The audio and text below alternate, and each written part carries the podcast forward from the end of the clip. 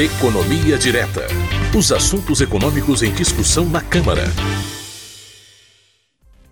Bom, toda semana o economista Fernando Gomes, servidor da Câmara dos Deputados, está conosco no quadro Economia Direta para explicar algumas das principais discussões que a Câmara dos Deputados trava a cada semana e também assuntos que interessam ao nosso bolso.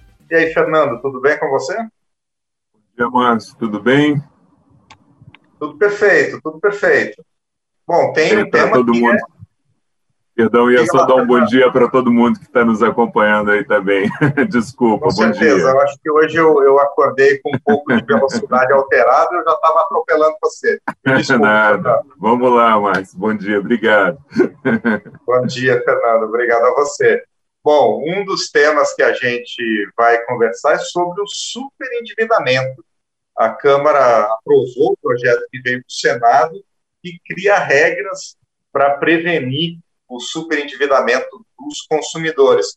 Fernando, você pode detalhar para a gente explicar melhor esse projeto? Vamos lá, Márcio. É, esse é um projeto muito importante né, para quem está endividado, porque ele traz um alívio nas renegociações das dívidas, com condições aí mais favoráveis para quem, né, para quem está nessa situação, e ele traz um conceito interessante a partir de agora, que é o de mínimo existencial, que é o mínimo que alguém precisa para viver. Essa parte da renda dele, que é destinada a essas despesas básicas, ela tem que ficar de fora do cálculo a partir de agora da capacidade de pagamento dele quando o banco for verificar é, essa capacidade de pagamento.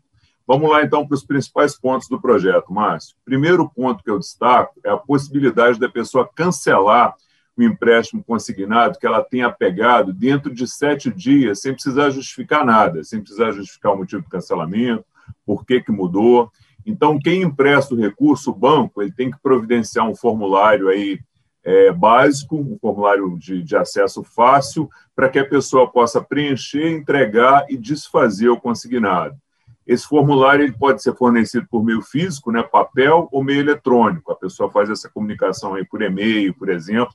Nesse formulário tem que constar os dados básicos do empréstimo, a forma de devolução do valor que foi emprestado e quanto foi cobrado de juros.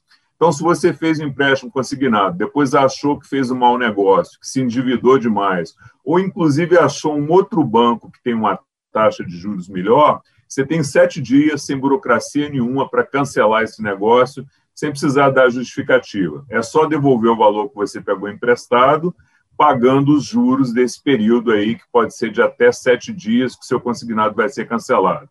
E para devolver, o cidadão tem que adotar alguns procedimentos. Né? Que procedimentos são esses?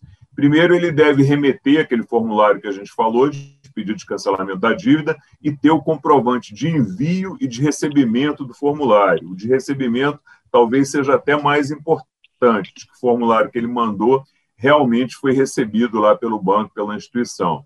Se ele mandar pelos correios, por exemplo, manda com carta registrada. Se entregar em mãos, desculpa, pega um recibo do gerente. Se ele for mandar por meio eletrônico, ele tem que ter o comprovante de que o formulário foi realmente recebido pela instituição. Aí, com esse comprovante de recebimento em mãos, ele está tranquilo, dentro de sete dias vai ser cancelado o empréstimo. E ele, obviamente, precisa devolver o crédito que ele tomou junto ao banco, a instituição que fez o consignado. Né? Ele vai devolver o principal e os juros de até sete dias da operação. Quando ele faz essa operação, Márcio, é cobrado também o IOF, que é um imposto federal que vai para o governo. IOF é Imposto sobre Operações Financeiras. E é cobrado também uma tarifa dele para fazer esse empréstimo. O IOF e a tarifa não são devolvidos para ele. Então, como você pode ver, ele pode cancelar o consignado, mas ele, ele tem que ressarcir o banco pelos custos que o banco teve para fazer essa operação com ele. Outro ponto importante é que ele tem que fazer o, a devolução desse valor em até um dia útil depois da notificação que o banco manda para ele. Então, se o banco notifica ele hoje, ele tem que devolver esse recurso amanhã. E para quem não quer devolver o valor e quer continuar com o consignado, quais são as mudanças aí que essa lei trouxe? Vamos lá. Um dos pontos é a margem para pegar o consignado, né? aquele limite que ele pode comprometer com a prestação é, ele pode comprometer com, com essa mudança até 35% da renda dele. Se ele ganha, por exemplo, mil reais, pode comprometer 350 reais com consignado. Só que tem um pequeno porém aí. Desses 35, 30 é a margem que ele pode usar para consignado e 5% ele tem que usar para pagar dívidas com cartão de crédito, se ele tiver. É, ele pode pegar mais do consignado? Pode, desde que observado o limite de 30% da renda. Então, se ele tinha pegado 20%, pode, comprometendo 20%, pode pegar mais 10%. É, outro ponto importante, mas que foi aprovado também nesse projeto, é a proibição de propaganda enganosa feita pelas instituições financeiras. Então, fica proibida a partir de agora aquela propaganda que utiliza essas expressões aí como empréstimo sem juros, empréstimo gratuito, empréstimo com taxa zero, é, esse tipo de expressão Outra proibição também é que a instituição não pode mais também fazer aquelas propagandas onde ela fala que o empréstimo vai ser feito sem consulta a serviço de proteção ao crédito ou sem avaliação financeira do interessado. A gente sabe que isso não é verdade. Né? O banco nunca empresta dinheiro sem consultar o cadastro e as condições de pagamento de quem está tomando o empréstimo. Então, é uma propaganda realmente enganosa. E agora está proibida essas expressões. Quem já está endividado com os consignados e não está conseguindo pagar? O que, que o projeto traz? É, a renegociação agora ela pode ser feita pela via judicial e a pedido do consumidor. Então, na presença do juiz e com todos os credores dele, o superendividado vai apresentar um plano de pagamento com prazo máximo aí de cinco anos para quitação, desde que ele mantenha as mesmas garantias que ele deu lá atrás para contratar a operação inicial.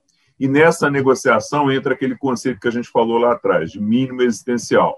Quanto ele gasta com alimentação, com água, com luz e outras despesas básicas que ele não pode deixar de fazer. É, esses valores vão ser calculados ainda, vão ser estipulados uma regulamentação posterior, mas eles não vão poder entrar nessa conta aí que compromete o valor dele para pagamento da dívida. Toda dívida pode ser renegociada dessa forma? Não foram excluídos aí alguns empréstimos que não podem se beneficiar desse tipo de renegociação. Dívida com garantia real, então você contratou a dívida lá atrás, mas deu um carro, um imóvel como garantia, esse tipo de dívida não vai poder se beneficiar dessas condições. Financiamento imobiliário, quem comprou um imóvel aí não vai poder também ter é, esse benefício. Contratos de crédito rural também não vão poder se beneficiar, e as dívidas feitas sem a intenção de realizar o pagamento que é aquela dívida feita de má fé, que o sujeito já faz a dívida já para não pagar e se beneficiar de alguma condição especial. É, então, Márcio, esses são os principais pontos do projeto. O projeto é grande, ele não é simples, ele tem mais pontos aí que podem beneficiar os devedores, e eu recomendo aí a quem tem interesse que leia o projeto todo. É só entrar no site da Câmara ou do Senado, procurar pelo projeto de lei 3515, repetindo aqui, 3515 de 2015, e se aprofundar mais um pouquinho para conhecer mais dele. Lembrando, Márcio, que o projeto ainda volta para o Senado e que se ele sofrer alguma modificação lá, ele precisa voltar para a Câmara. Agora, se o Senado aprovar como a Câmara remeteu agora, ele já vai para a sanção presidencial.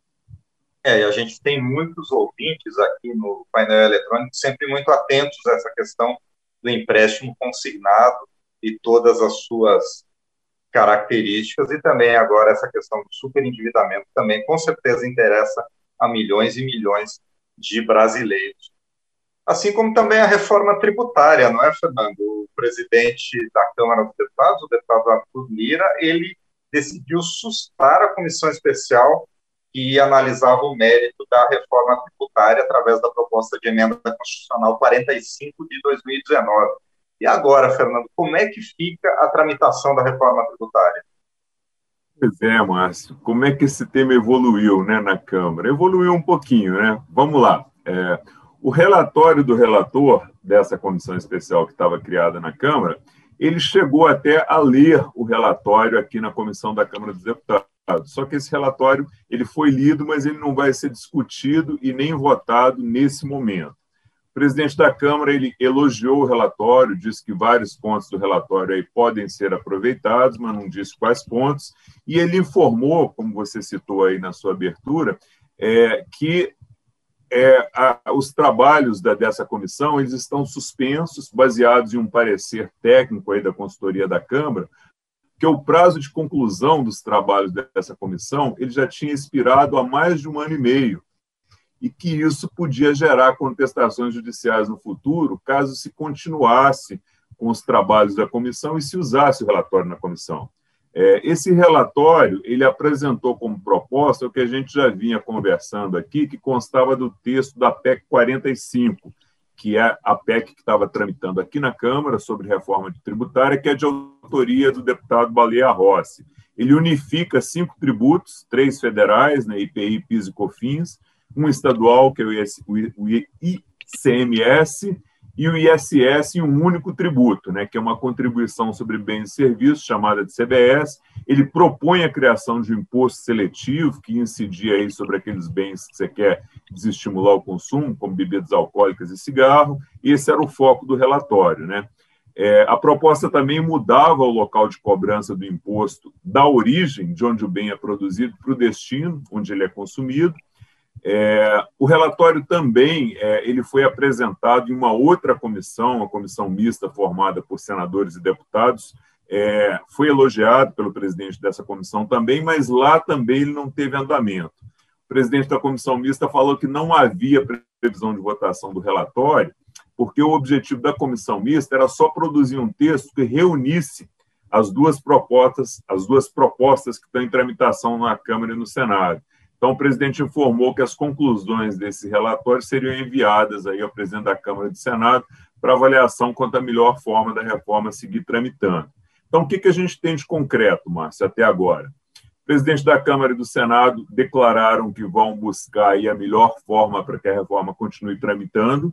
É, existe um relatório já pronto, esse relatório pode ser usado como subsídio, como base, é, pelo menos em parte para continuidade dos trabalhos, e tem uma divisão agora é, dentro da Câmara entre aqueles que querem aprovar a reforma, de fatiar, a reforma fatiada em partes, aprovando primeiro as partes que são mais fáceis de aprovar, dentro de uma proposta mais simplificadora, que elimine burocracia, mas que não mexe, que não aumenta nem reduz tributação. E tem aqueles que definem, que defendem uma reforma mais profunda, né? uma reforma que englobe mais tributos, que alterem em alguma medida até um modelo sobre quem vai pagar os tributos. É, existem deputados que até discutem é, tributar patrimônio e renda, tributar grandes fortunas, tributar lucros e dividendos, por exemplo. Entre os que, deforme, entre os que defendem essa reforma de forma fatiada, está o nosso presidente da Câmara, o deputado Arthur Lira. Né? Essa reforma fatiada ela pode indicar, talvez, que a possível tentativa de aprovação é, da reforma caminhe para aquela primeira parte da reforma que foi encaminhada pelo governo, que unificava só dois tributos, PIS e COFINS, e uma contribuição sobre bens e serviços também, uma CBS. É, por quê? Essa é uma reforma mais fácil de aprovar, porque, diferentemente das, do, das outras duas propostas das PECs da Câmara, essa proposta ela pode ser aprovada através do projeto de lei, que exige um quórum de aprovação aí por maioria simples e que é mais fácil de aprovar. As propostas é, da PEC e que até estão aí unificadas no relatório que foi lido, por serem emenda à Constituição, tem que ter aquele quórum especial de três quintos de senadores e deputados, serem aprovadas em dois turnos de votação. É uma reforma, do ponto de vista é, de tramitação, bem mais difícil. Então, resumindo, Márcio, eu acho que a reforma avançou em alguma medida, porque a gente tem um relatório pronto, né, que pode ser usado, esse relatório é um relatório mais profundo é, do que a, uma reforma fatiada, que seria mais simples. É, vamos aguardar o que, que vai ser é, o que, que vai ser definido essa semana aí, qual vai ser a melhor forma é, de fazer a reforma tramitar, que o presidente da Câmara e do Senado citaram, né? pode ser que ela recomece tramitando primeiro na Câmara, que seja constituída uma nova comissão especial, a gente não sabe ainda. Então, provavelmente, no decorrer da semana, o presidente deve é, apresentar algum encaminhamento, deve dar alguma notícia de como é que vai ser essa nova tramitação da reforma aqui na Câmara e tendo já esse relatório como base que pode ser usado aí para iniciar os trabalhos e com várias conclusões já apontadas. Bom, enquanto deputados aguardam essa questão, essa definição sobre a reforma tributária, estão se debruçando sobre a possibilidade de privatização da Eletrobras. Fernando Gomes, existe uma previsão de que uma medida provisória que trata da privatização da Eletrobras entre na pauta de votações ainda esta semana. Como é que está essa discussão, Fernando? Já tem relatório? O que, que deve ser votado essa semana? Pois é, Márcio, esse é outro tema polêmico aí, né? É, a, como você disse, a previsão é que os debates e avaliação do relatório, ou seja, tem o um relatório sim, ele já está pronto, e a previsão é que a avaliação é, desse relatório é, que ele inicia essa semana. Ele propõe aí uma privatização parcial da Eletrobras, é um assunto polêmico, né, porque envolve a privatização de uma empresa que tem uma importância muito grande para o país. É, a Eletrobras responde por 30% de toda a energia que é gerada no Brasil. E essa discussão também envolve um tema polêmico que a gente já discutiu aqui, que é a questão das privatizações em si, né? Privatizar empresas de setores estratégicos, como energia, que é o caso, petróleo e gás, por exemplo, é bom para o país? Quem defende a ideia de que a privatização é boa diz que sim, que é bom, que a empresa vai se tornar mais eficiente, que essa eficiência vai refletir, no final das contas, em uma empresa mais rentável, que vai gerar mais recursos para o governo, proveniente dos impostos, dos impostos que ela vai pagar sobre os seus lucros, que vão aumentar porque ela foi privatizada, inclusive que essa empresa mais leve, mais rentável, que ela vai gerar, pode gerar uma redução de tarifas para o consumidor. Né? Quem é contrário já diz que não é nada disso. A empresa já é eficiente, a gente não abre mão de, do controle de empresas de setores estratégicos, e eles afirmam também, né, a, os deputados que são contrários à privatização afirmam que se a empresa for privatizada, não vai haver diminuição de tarifa, não, que vai haver aumento de tarifa para os consumidores, principalmente para os consumidores de regiões mais distantes, que não são lucrativas aí setor privado. Então, você tem essa discussão polêmica sobre se a privatização desse setor é boa ou não. É, é importante a gente dizer aqui também que essa privatização da Eletrobras proposta na medida provisória, ela não é uma privatização pura, tradicional, né, onde você tem os ativos de uma empresa pública sendo vendidos para uma empresa privada e a nova empresa se torna privada. No caso da Eletrobras, que está havendo é uma capitalização com redução da participação da União na empresa, mas ainda mantendo controle. Como é que isso é feito? Com a emissão e venda de novas ações da empresa. Então, a União não está vendendo nenhuma ação que ela já possui. Ela está emitindo novas ações, vendendo essas ações na Bolsa, arrecadando recursos. Esses recursos podem ser investidos aí na modernização da empresa, em novos investimentos. Por isso, o nome capitalização. E, além da capitalização, ela reduz a sua participação, mas ainda mantém o controle da empresa, por meio de dois mecanismos. Primeiro, tem um nome bonito, é uma cláusula de golden share, que a gente traduzindo aí do inglês, chama ação de ouro, ou seja, a empresa, a União permanece tendo poder de veto sobre as principais decisões tomadas pela empresa, caso ela não concorde com a política que a empresa está adotando. E a segunda é uma cláusula contratual que vai ser colocada no momento de lançamento da venda dessas ações na Bolsa, que não permite a nenhuma empresa ou grupo adquirir mais de 10% do total de ações da empresa. Então, se essa operação, se a medida provisória for aprovada e se essa operação for concretizada, a União não vai ter mais de 50% de ações da empresa, como ela tem hoje, mas ela ainda vai manter o controle sobre a empresa. Então, nesse caso, Márcio, não há uma privatização pura, né, onde a empresa simplesmente é vendida pelo setor público ou setor privado. Há uma capitalização com manutenção do controle pela União, permitindo a entrada de mais acionistas. Agora, Márcio, como a gente falou também em relação à reforma tributária, essa é uma previsão, né? Se o tema vai realmente entrar na pauta, ser discutido e votado, a gente só vai saber mais tarde, aí depois da reunião de líderes, quando começar a primeira sessão da Câmara hoje. Muito bem. E para a gente encerrar, também foi sancionada uma lei a respeito do direito ao teletrabalho para a gestante durante a pandemia. Essa lei garante justamente o teletrabalho sem redução de salário durante a pandemia de Covid-19. Como é que ficaram as condições dessa proposta, Fernando? Pois é, Márcio, essa proposta ela foi aprovada pelo Senado, né, agora em abril, e ela já tinha sido aprovada pela Câmara lá em agosto do ano passado. Demorou até um pouco a tramitar e agora foi sancionada pelo presidente da República. Né? O principal objetivo da medida é você reduzir os riscos de contaminação pela Covid de gestantes, que antes da lei tinham que permanecer no ambiente de trabalho, mesmo tendo condições de fazer o teletrabalho ou o trabalho de casa, né? Então, essa decisão sobre o home office, quando possível, ela era do dono da empresa. Agora não é mais. Se dá para fazer o trabalho de casa, tem que ser feito de casa. É uma lei. Então, de acordo com o texto, Márcio, a gestante afastada ela fica à disposição da empresa para fazer o trabalho dela de casa, por meio do teletrabalho, usando aí seu computador, seu iPad ou até o celular. O texto prevê também que ela pode fazer o trabalho através de outras formas de trabalho à distância, mas ele não especifica que outras formas seriam essas, mas há essa previsão aí meio sem definição. Então, para quem nos acompanha aí, se você está trabalhando de carteira assinada, é mulher e ficou grávida, ou se a sua mulher, irmã, parente também está nessa situação, ficou grávida e tem como fazer o trabalho de casa, existe uma lei aprovada, que é a Lei 14151, Márcio citou no início, 14151 de 2021, que te dá esse direito, e sem nenhum é, prejuízo em relação ao seu salário. O seu patrão, a empresa que você trabalha, tem que pagar o seu salário integralmente se você for para o teletrabalho.